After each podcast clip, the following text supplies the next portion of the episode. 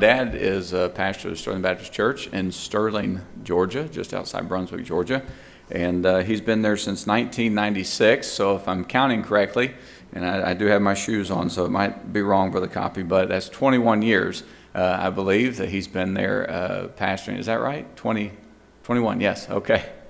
That he's been there pastoring, and we moved there from London, England, where we were missionaries for 2 years. And I appreciate my dad in the fact that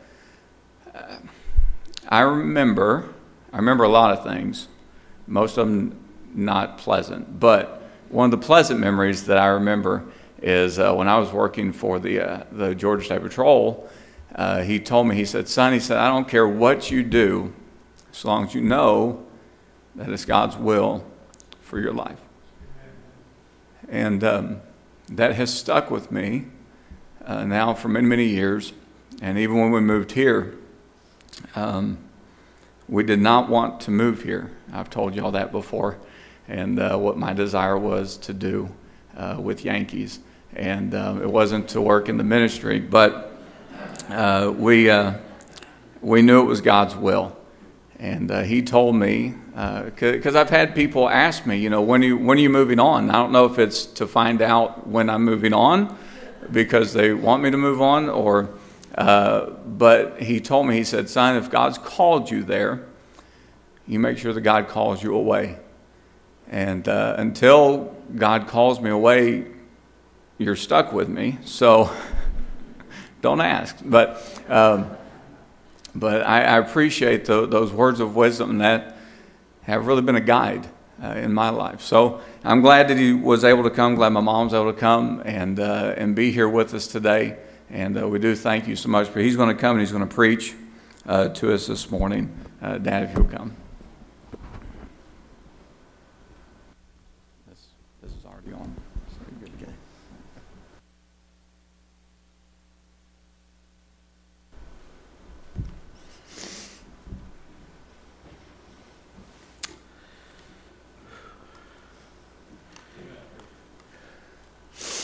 Just let me get, I just gotta.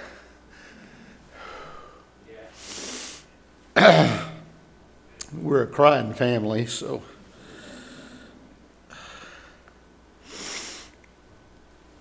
Well, I like these lights. I can't even see y'all. I can say what I want, I don't care what you look like. How long do I have? Brothers Brown, what time do you want to be done?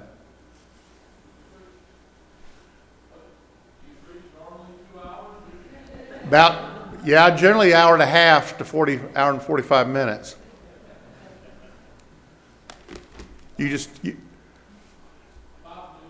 About noon. Y'all heard him say about noon. Okay? I appreciate Pastor Brown inviting us to come, and I appreciate Pastor Brown asking me to preach this morning, and I know that my son and his family are where they're supposed to be. I believe that with all my heart. It was 10 years ago on August 1st, which is my birthday, that my son loaded up his wife and my grandchildren and left town on my birthday. That part I haven't gotten. No, I'm just kidding. But it has been a joy to be here. I am so sorry for the passing of your husband. But I'm glad I got to be here for his funeral. Glad I got to be here for your daddy's funeral, your granddaddy's funeral. And the preaching that I've heard this week, Wednesday night, Pastor Brown, God used him to bring a tremendous message. And then that message on Friday at the funeral, I thought camp meeting was going to break out. I mean, it was tremendous, this presence of God here. And then this morning, the song that the Brown children sang. I love that song, In Christ I Stand. And Brother Daniel, that Sunday school lesson was excellent, absolutely excellent. Matter of fact, I asked Jeremiah as soon as Sunday school's over, I said, I need a copy of that. That was absolutely wonderful this morning. My heart is full this morning. I want to thank you, church. I want to thank Pastor Brown and Mrs. Brown for what you've done for my, you parents know, when you do something for somebody's kids, you do something for them. And you have been so good to our children. You have blessed us, and we thank you for that. And you doing this special day for them is just absolutely wonderful, and I appreciate it so much. Could I invite your attention to Isaiah chapter 45? Isaiah chapter 45. And I will do my best with the help of the Lord to be done about noon. And but I want to share this with you. Brother Brown called me. I don't know. It's been 3-4 months. No, it's been longer than that. I'm not sure how long ago it was. He called me and told me what was going on and wanted us to come. And I immediately began to pray and ask the Lord what He'd have me preach this morning. And have struggled with it right up till just this last week, really. And I felt like God put me on track with what He wanted me to preach this morning. And so I want to preach to you this morning. My text, my scripture reading is found in Isaiah 45. The first part of the chapter, my text will be found later in the chapter. But could I pray before I started? Would you ask the Lord to open your heart this morning and ask God to speak to your heart. If you're here this morning, you do not know Jesus Christ as your Savior. I know the passion of this pastor and this church is that you would come to know Christ as your Savior. That's what it's all about, bringing people to Christ and learning, as this tremendous Sunday school lesson this morning, living a life that magnifies the Lord Jesus Christ. Father, I want to thank you for letting me be here this morning. I want to thank you for your tremendous blessings, Father, you pour out upon us. And I ask you now, Lord, to fill me with your Spirit. Fill each one with your Spirit. Dear God, help us this morning. Please continue to manifest your presence here this morning. I pray you'll give me boldness, clarity of thought, clearness of speech, and give everyone ears to hear. And may the Word of God burn in our hearts today as you, the Spirit of God, you do the preaching and you do the listening in us, I pray. May Christ be exalted to your honor and glory, Father. In Christ Jesus' holy name I pray. Amen. Amen. Verse 1, thus saith the Lord to his anointed, to Cyrus, whose right hand I have holden, to subdue nations before him, and I will loose the loins of kings, to open before him the two-leaved gates and the gates that shall not be shut. I will go before thee and make the crooked places straight. I will break in pieces the gates of brass and cut in sunder the bars of iron. And I will give thee the treasures of darkness and hidden riches of secret places, that thou mayest know that I, the Lord, which call thee by thy name, am the God of Israel. For Jacob my servant's sake and Israel mine elect, I have even called thee by thy name. I have surnamed thee, though thou hast not known me. I am the Lord, and there is none else. There is no There is no God beside me. I girded thee, though thou hast not known me, that they may know from the rising of the sun and from the west that there is none beside me. I am the Lord, and there is none else. I form the light and create darkness. I make peace and create evil. I, the Lord, do all these things. Then if you'll look with me in verse 21 and 22, we'll read these two verses, give you our title and our theme to the message today, and then with the help of God, we'll share that with you. Verse 21, God speaking still, tell ye, and bring them near, yea, let them take counsel together. Who hath declared this from ancient time, or from eternity past? Who hath told it from that time? Have not I the Lord? And there is no God else beside me. A just God and a Savior, there is none beside me. Look unto me, and be ye saved, all the ends of the earth. For I am God, and there is none else. The title of my message this morning is Only God. Only God. The theme of my message, there is none beside Jehovah. There is none beside Jehovah.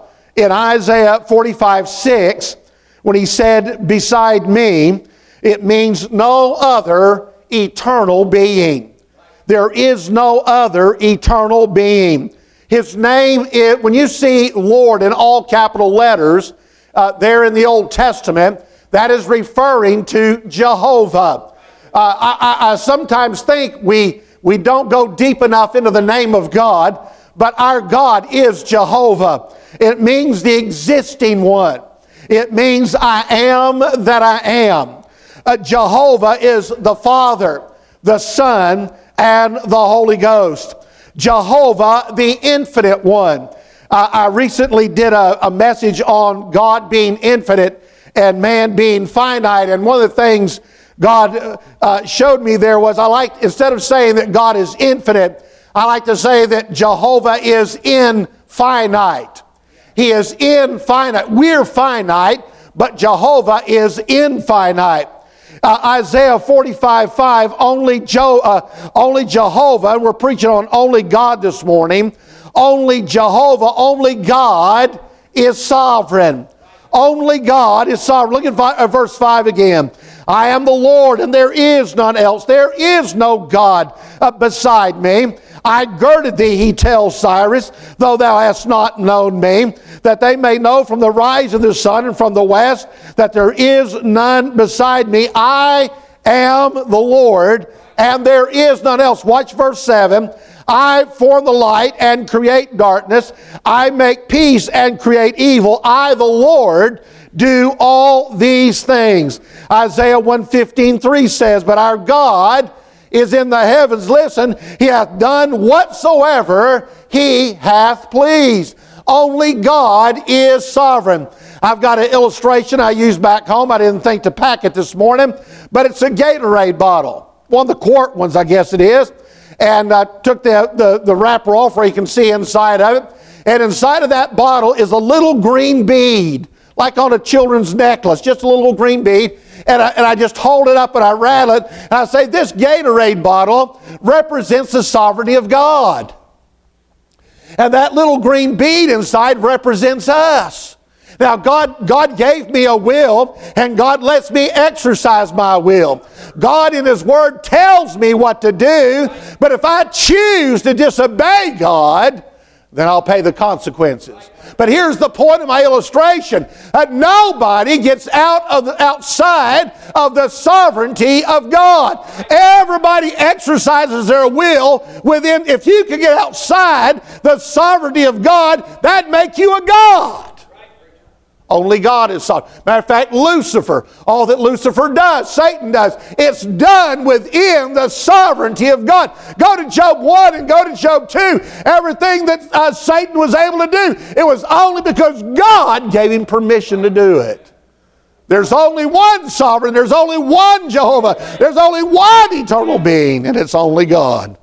Only God knows God. In 1 Corinthians 2 and verse 11, I heard someone say been years ago that what humanism will teach is you start with man and then work your way to God. Well, that's backwards.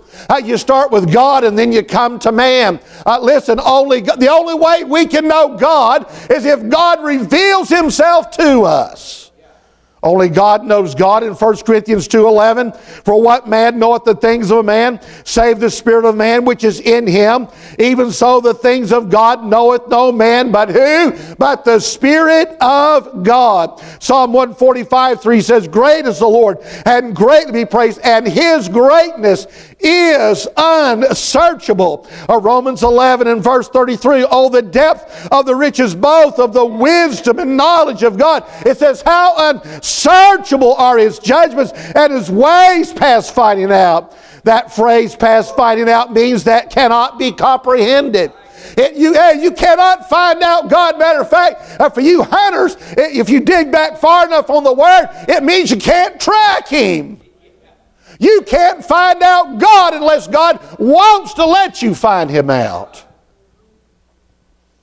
And verse 34 says, for who hath known the mind of the Lord, who hath been his counselor?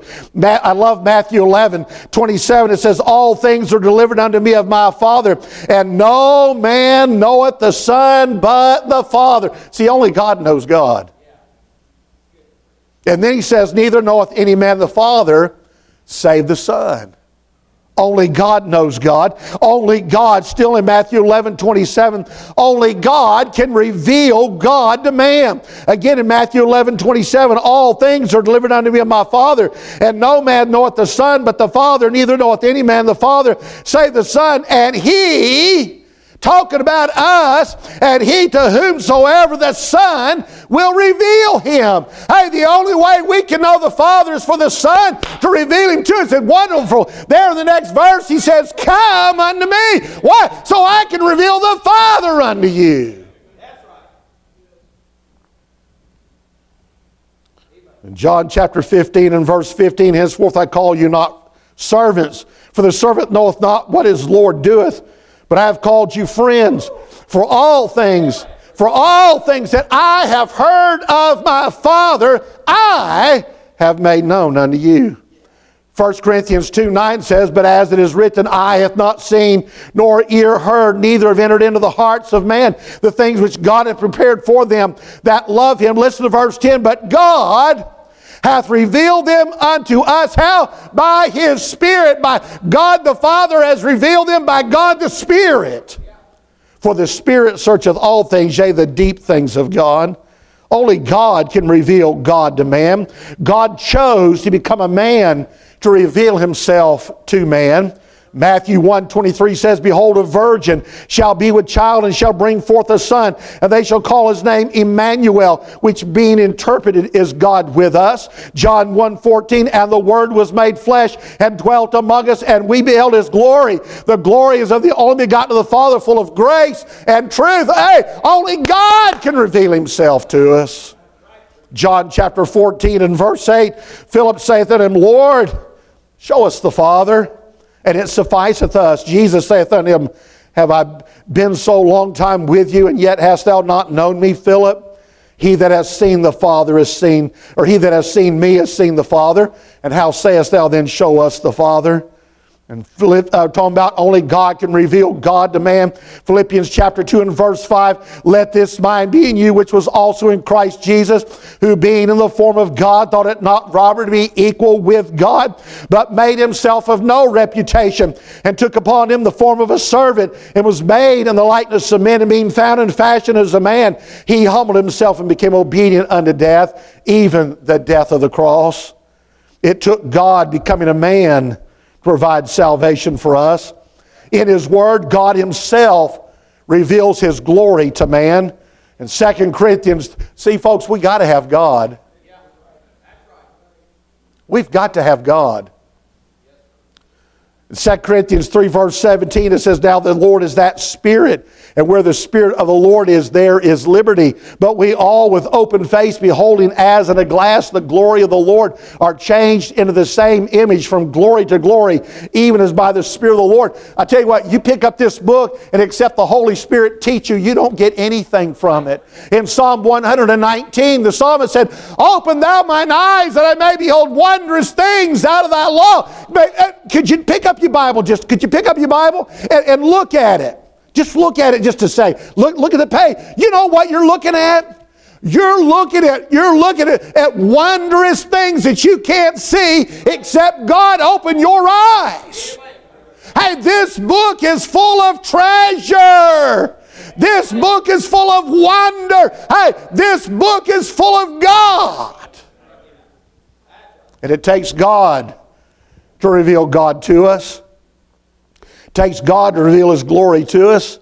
2 Corinthians 4 and verse 6, it says, for God, who commanded the light to shine out of darkness, has shined in our hearts to give the light of the knowledge of the glory of God in the face of Jesus Christ. Hey, it's God the Father. Read the verse. It's the Father that has shined in our hearts. For what purpose? It says to give the light of the knowledge of the glory of God. How? In the face of Jesus Christ.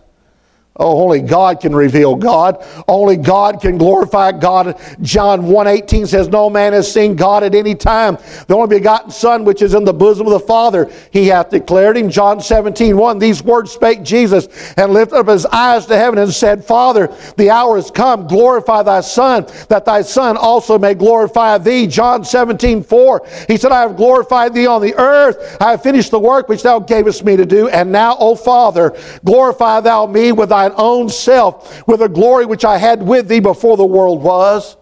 And Hebrews 1 and verse 3 says, who being the brightness of His glory and the express image of His person. Only God can glorify God. Only God can satisfy God. I love this. Only God can reveal God. Only God. Only God can satisfy God. Let me show you. Matthew chapter 3 and verse 16. And Jesus, when He was baptized, went up straightway out of the water. And lo, the heavens were opened unto Him, and He saw the Spirit of God descending like a dove and lighting upon Him. And lo, a voice from heaven saying, This is my beloved Son, in whom I am well pleased. Matthew 12, verse 17. That it might be fulfilled which was spoken by Isaiah the prophet, saying, behold, my servant whom I have chosen, my beloved, in whom my soul is well pleased. Matthew 17:4, then answered Peter, this is up on the Mount of Transfiguration, and bless his heart, Peter, about to put his foot in his mouth again. Then Peter answered and said, Jesus, Lord, it is good for us to be here. If thou wilt, let us make here three tabernacles, one for thee, one for Moses, and one for Elias.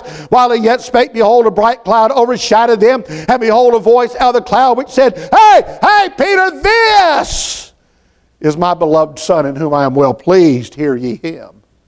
It's not Moses that satisfies me. It's not Elijah that satisfies me. It's my Son that satisfies me. Only God can satisfy God.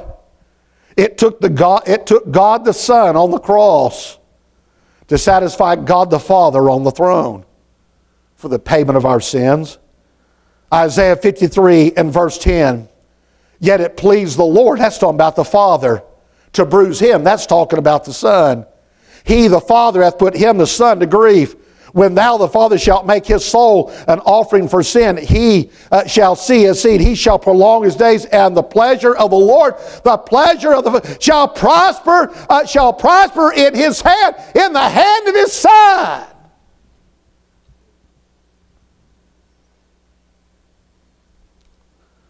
He says, He shall see the travail of His soul. It's the Father that sees the travail of His Son's soul, and shall be satisfied. By His knowledge shall my righteous servant justify many, for He shall bear their iniquities. Therefore will I, the Father, divide him, my Son, a portion with the great, and he shall divide the spoil with the strong, because he hath poured out his soul unto death.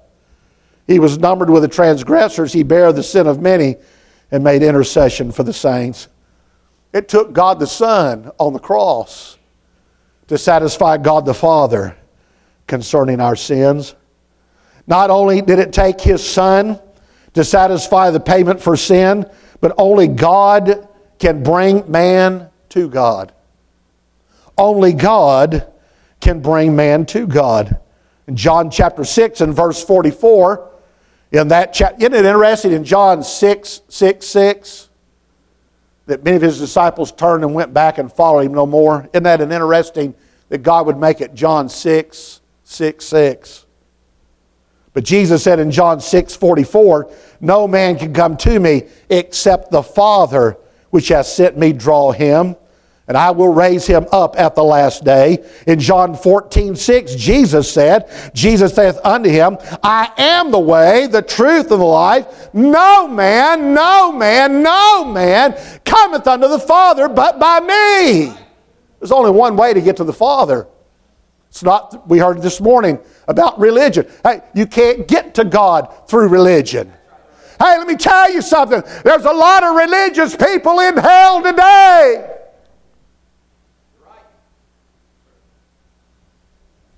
The only way you can get to the Father is through the Lord Jesus Christ. 1 Corinthians 3:6, "I have planted, Apollos watered." That's part of walking worthy of vocation. We're supposed to be witnesses. But only God can give the increase. He says, "I have planted, Apollos watered," but God gave the increase. Only God can save. In John chapter 3, would you turn there with me, please? In John chapter 3, only God can save. Religion can't save. Good works won't save you. Walk in the aisle, signing a card. I have preacher friends that when they were in their youth, they walked the aisle in Baptist churches, went down front, signed a card, joined the church, and thought they were fine and were on their way to heaven. Until they came to hear the gospel. Only God can save. Baptism doesn't save you. Baptism is an act of a good conscience. It's obedience. It's identifying with the Lord Jesus Christ. Only God can save. John 3 and verse 5, Jesus answered, "Verily, verily, I say unto thee, except a man be born of water and of the Spirit, he cannot enter into the kingdom of God.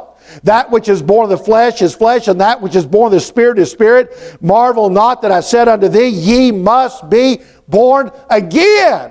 Hey, that word "must" means it's something that has to be done.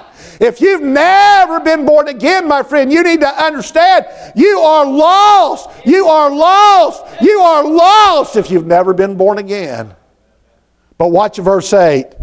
"The wind bloweth where it listeth, and thou hearest the sound thereof, but canst not tell whence it cometh and whither it goeth. So is everyone," what? "That is," what? "Born of the Spirit." Hey, only God can save. Hey, it takes the convicting of the Holy Ghost. Hey, it's the Holy Spirit that works the miracle of salvation in each individual heart. Because only God can save.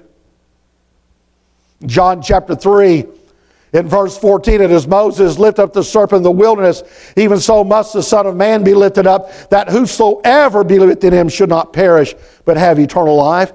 Can I say something real quick, and then I got to move on? I want to encourage you to read the Gospel of John. The word "believe" in any form in the Word of God in our King James Bible is used about 300 times. Almost one-third of that is in the Gospel of John. So what are you saying? The Gospel of John is saturated that you have to believe on the Son of God. That's salvation. Putting your faith, it's repentance toward God and faith in Christ. Putting your faith in what Christ did on the cross and putting it in Christ alone. He says in verse 16, "For God so loved the world that He gave His only begotten Son, that whosoever," what? "Believeth in Him should not perish, but have everlasting life. For God sent not His Son into the world to condemn the world, but that the world through Him might be saved. He that," what? "Believeth he that believeth on the Son is not condemned, but he that what that believeth not is condemned already. Not going to be condemned. You're already condemned. Why? Because you committed this sin or you committed that sin? No. Look what it says. Because he hath not believed in the name of the only begotten Son of God. That's what sends people to hell. Rejecting Jesus Christ. The Bible says in 1 Peter chapter 1, verse 19, but with the we're redeemed with the precious blood of Christ as of a lamb without blemish and without spot, who verily was foreordained before the foundation of the world, but was manifest in these last times for you. Hey, only God can save man. Again, in Isaiah 45:21, tell ye and bring them near, yea, let them take counsel together. Who hath declared this from ancient time? Who hath declared it from that time? Have not I the Lord, and there is no God else beside me, a just God and a Savior, there is none beside me. Hey, by the way, in the Old Testament, who's the Savior? He just told us it's Jehovah. In the New Testament, who's the Savior? It's Jesus Christ. Guess what? Jesus Christ is Jehovah in the Old Testament.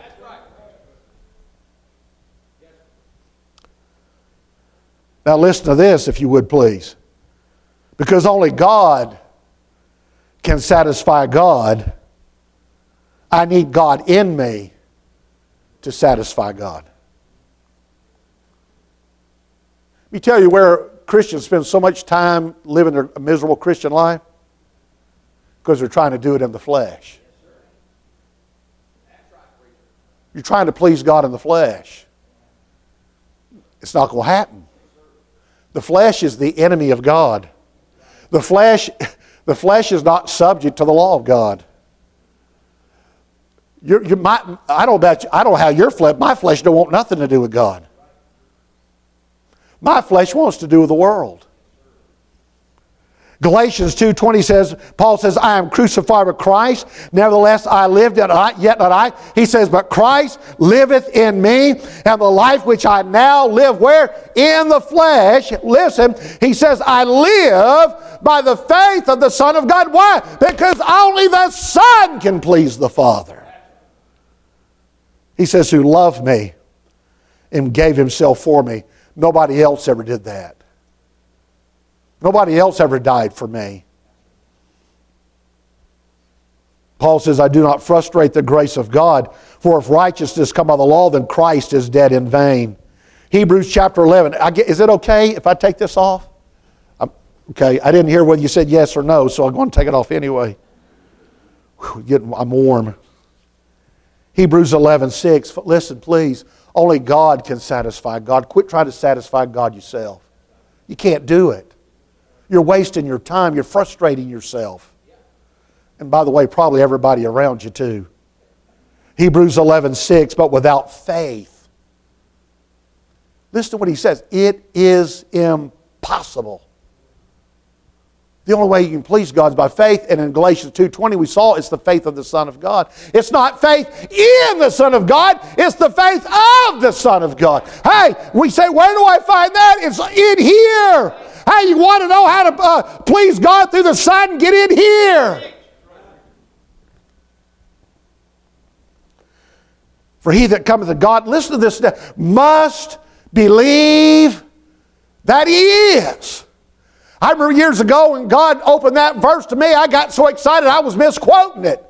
I'd get up and go, but must believe that God really is. Hey, you'd be surprised how many born-again believers do not believe that God is.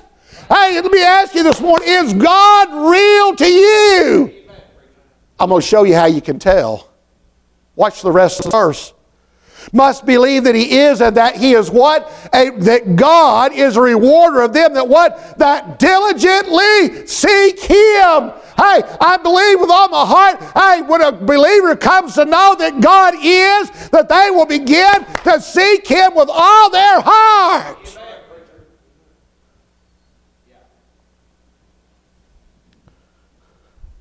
Would you look at Colossians 1:27 with me? Colossians 1:27. Because only God can satisfy God, I need God in me to satisfy God. This back in the fall of 1989, God showed me this verse. Colossians 1:27, to whom God would make known what is the riches of the glory of this mystery among the Gentiles, which is Christ in you, the hope of glory. If you're here this morning and you are born again, you are in Christ. But not only are you in Christ, Christ is in you. You need to understand that Christ is literally inside of you. And that Christ in you wants to get out of you on the outside of you. Christ who lives on the inside wants the world to see Christ on the outside. Hey, you don't need to see Rick Williams this morning. You need to see Christ in me. Hey, you don't need Rick Williams to deal with you. You need Christ in me to deal with you. I used to illustrate it this way. When I was a little smaller, I'd have them put a black trash bag over the top of me. And that black trash bag represented what you see now. And then I, inside the trash bag, represented Christ in me. And I'd begin to do this. I'd say, hey, Christ in me wants to get on the outside. I'm afraid in the lives of a lot of believers, Christ is suffering from cabin fever. He wants to get on the outside of us. If the world's going to see my good works and glorify my Father which is in heaven, Christ has got to get on the outside. Which church was it when he wrote this letter to the seven churches? He said, thou hast a name that you're alive. See, the world, everybody around said, boy, that's a live church over there, isn't it? But what did God say about him? He said, you're dead. Oh, folks. We need Christ in us to get on the outside. Only God can make life fulfilling. Only God can make life fulfilling.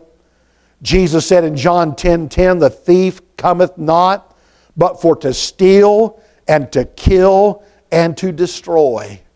I am come that they might have life, and they might have it more abundant. Can I ask you, are you enjoying more abundant life today? Be honest with yourself. Be honest with God. Could I challenge you this morning? I don't know where you are. I don't know nothing about you and your relationship with God. But could I challenge you this morning to begin to pursue Jesus Christ with all your heart? Amen. Because only He can make life fulfilling. We live in a world, matter of fact, the Bible tells us that the last days, it shall be like in the days of Noah. Eating, drinking, marrying, giving in marriage. There's a verse in Proverbs 9 says, you know, Proverbs 9 starts out with wisdom speaking. You get down there around verse 10 or 11 or something, and that clamorous woman starts running her mouth. And she's calling to, it says, passengers who go right on their ways. You know what I believe the average believer is doing today? They're just going right on their way. Going right on their way. Hey, we better wake up and listen to wisdom. She's crying out. Hey, God wants us to be ready for judgment. And the only way I get, according to Scripture, the only way I can get ready for judgment is through Jesus Christ. It's appointed unto men once to die, but after this, the judgment. Somebody tell me what the next verse says, just starts out with. So Christ was once offered to bear the sins of many. Because God has ordained death and God has ordained judgment, God also ordained that He would give His Son so that you and I and the world could get ready to stand before Him in judgment. Let me ask you a question. Are you getting ready for judgment? I pastored in Ohio for a few years, and I had one of the old deacons. He'd sit there and smile at me. He'd say, "Preacher," he said, "this life is our only opportunity to get ready for the next." I don't know how many times I heard him say that. This life is the only time we have to get ready for the next. In John chapter 3, could you turn to John chapter 3 with me? John chapter 3. Only God can make life fulfilling. Let me tell you something. Marriage is great, because you know what I found out about marriage? It doesn't fulfill me. Kids are great. Grandkids are even better. But they don't fulfill me. It takes Jesus Christ. Only Jesus. Listen to me. God created us. We're God's creation. And God created the soul of man to be satisfied only one way, and that is with himself. And man, Adam, chose. He knew what he was doing, and he openly rebelled. Yes, he rebelled against God. Let me tell you something. The serpent wasn't trying to get the woman to worship him. He was trying to get the woman to worship herself. So that through her, Adam would worship himself, and God said, "You've listened to your wife instead of to me." There's only two main religions in the world. There's the worship of Jehovah, and there's the worship of self. That's it. That's the two main. And God, of course, instituted the worship of Jehovah. And Satan, when iniquity was found in him, he instituted, "I will be like the Most High." And he passed it on to men. And if you try to satisfy your soul any other way than in Jesus Christ, you'll never be satisfied. Colossians 3 verse 1 says, "If ye then be risen with Christ," are you born again? "Seek those things which are above, where Christ sitteth on the right hand of God." Matter of fact, could I just quickly say that word "seek" is a command? God's not asking you to seek Him. He's not asking you to seek Christ. He's commanding you to seek Christ. Why does God have to tell us what to do? Because if He didn't tell us what to do, we wouldn't do it. We haven't got the sense to seek after Christ. We don't have the desire to seek after Christ. Hey, that comes by the grace of... Hey, just as I was born again by the grace of God, I'm being conformed to the image of God's Son by the grace of God, and I shall be like Him by the grace of God. He says, "Seek those things which are above, where Christ sitteth on the right hand of God. Set your affections on things above, not on things on the earth." Could I challenge you this morning? Please, hey, get your heart in heaven, for where your heart is, there will your treasure, or where your treasure is, there will your heart be also. Christ is our treasure. We have this treasure in earthen vessels. Hey, we're the vessel. He's the treasure inside. Hey, get your heart in heaven. Amen.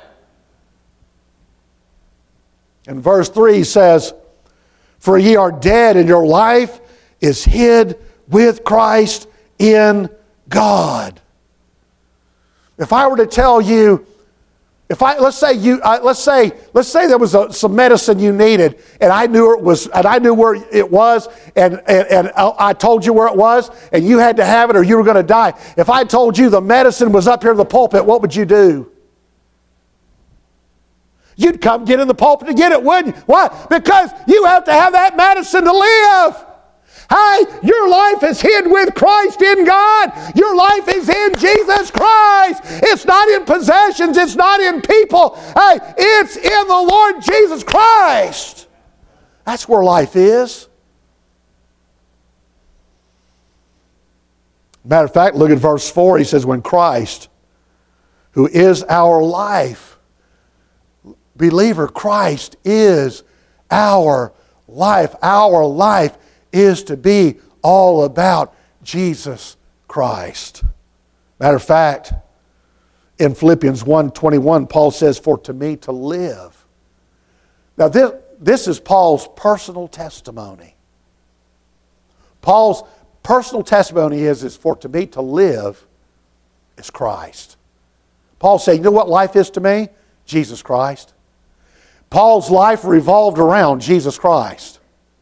He didn't stick Jesus Christ in here. He didn't stick Jesus Christ in there. His life revolved around the Lord Jesus Christ. Only Christ can satisfy. And then finally, I want only God, only God is our hope. Only God is our hope. Now, I don't think I'm stepping out on a limb here. If anybody hits me upside the head with a rock, I'll know I shouldn't have went there. But back in November, God spared America.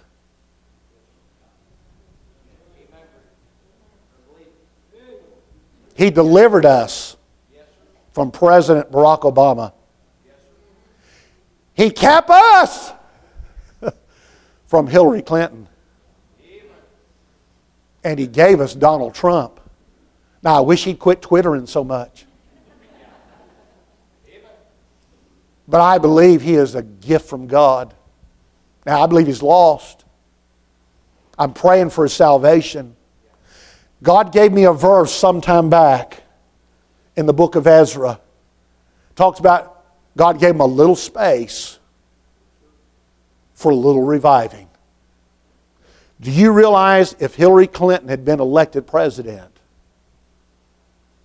what would be taking place in America right now? She is not a friend of Jesus Christ. She's not a friend of the church. God has given us a little space. I tell my church, we best not waste it. President Trump is in for at least 4 years. I'm praying because they're doing everything they can to get rid of him. And then when Vice President Pence steps up, he'll be the next target. Folks, this isn't a battle between Republicans and Democrats. This is a war between God and Satan. And we need to understand that. And we better be taking our opportunities to be telling people about Christ. We better be witnessing every chance we get. Hey, let me check. You better keep tracks on you. Hey, the sower in Luke chapter 8, that sower was casting seed everywhere. He was just, I'm thinking, man, this guy, why don't he just throw it on the good? Well, I don't know what the good ground is. Only God knows the good ground. And by the way, those four grounds, every heart in here and every heart in the world is one of those four grounds, and there's only one of them you want to be, and it's the good ground. But you and I need to be casting seed everywhere. Every day, everywhere we go, casting seed, casting seed. By the way we live, and yes, every believer seeking to verbally tell someone about Christ. I heard a preacher say on the radio years ago, he said the average believer will go to their grave never having witnessed one time.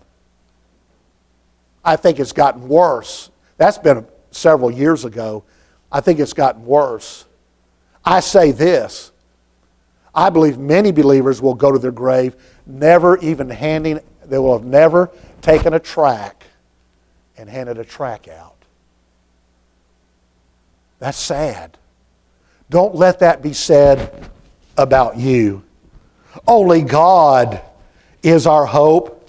In Titus chapter 2 and verse 13, looking for that blessed hope and the glorious, appearing of the great God and our Savior, Jesus Christ. that song they sang in Sunday school. I love that song.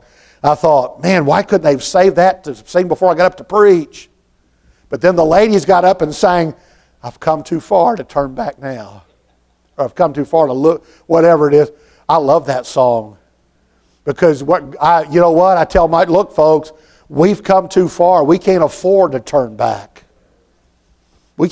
I'm closer to standing before God than I've ever been in my life. I can't afford to look back, and I sure can't afford to turn back. You older people will remember this. You ever, the old saying, don't put all your eggs in one basket? Well, let me tell you something. You better get all your eggs in God's basket. Get all, whatever you ain't got in His basket. Oh, excuse me, I shouldn't use the word ain't. Get all, whatever you ain't got in His basket, get it in His basket, because He is the blessed hope.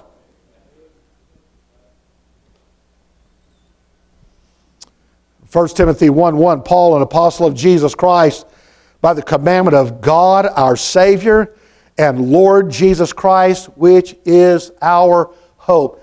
That word hope means our confident expectation. You see, we use the word believe. Well, I hope it don't rain today. Well, I hope so-and-so comes to church today. Hey, when I say my hope is in Jesus Christ, He is my confident expectation based upon the promises in God's Word. Yeah.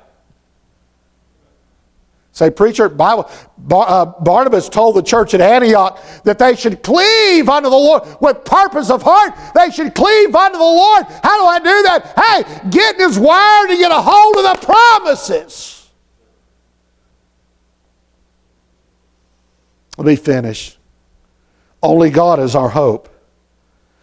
1 Peter 1:21, who by Him, Jesus Christ, do believe in God that raised Him. It was God the Father that raised Him from the dead and gave Him the Son glory. Why? That your faith and hope might be in God. You see, the reason the Son came was to bring us to His Father. We're headed to the Father's house. That's where we're going. We're not going to a cabin out yonder on the back 40 in glory. Our mansions are in the Father's house. The Son came to bring us to the Father. And just, hey, and the God of glory out yonder in glory, it says, hath called us unto His glory and virtue by Christ Jesus in 1 Peter 5:10. And God out yonder in glory called to me and called you out yonder in darkness. He said, hey, come over here. But more than that, not only did He call us, they come over here. He sent His Son, He sent His Holy Spirit to come and get us and bring us to the Father.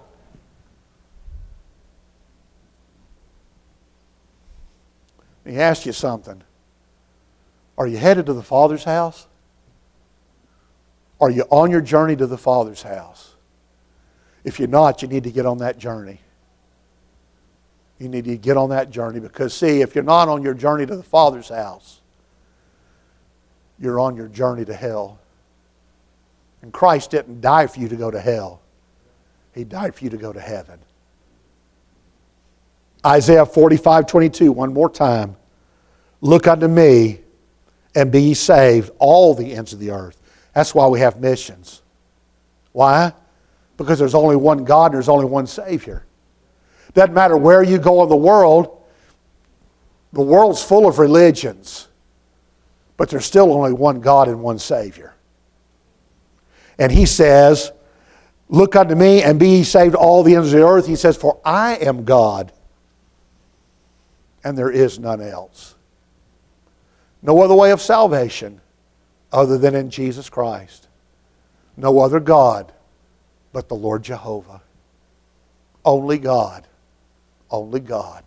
Would you bow your heads with me, please? I'm going to ask Pastor Brown to come and let him take the invitation.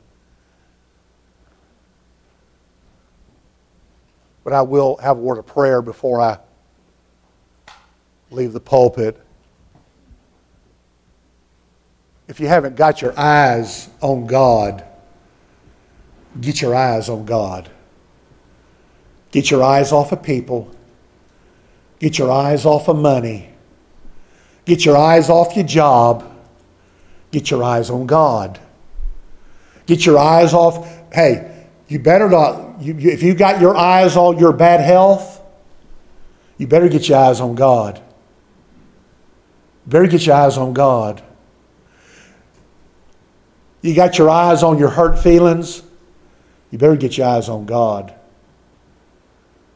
Get your eyes on God this morning. Father, I thank you for letting me stand in this pulpit. I know that it was a gift from you to let me be here this morning. And I thank you for letting me be here, Lord. And I pray I've honored you.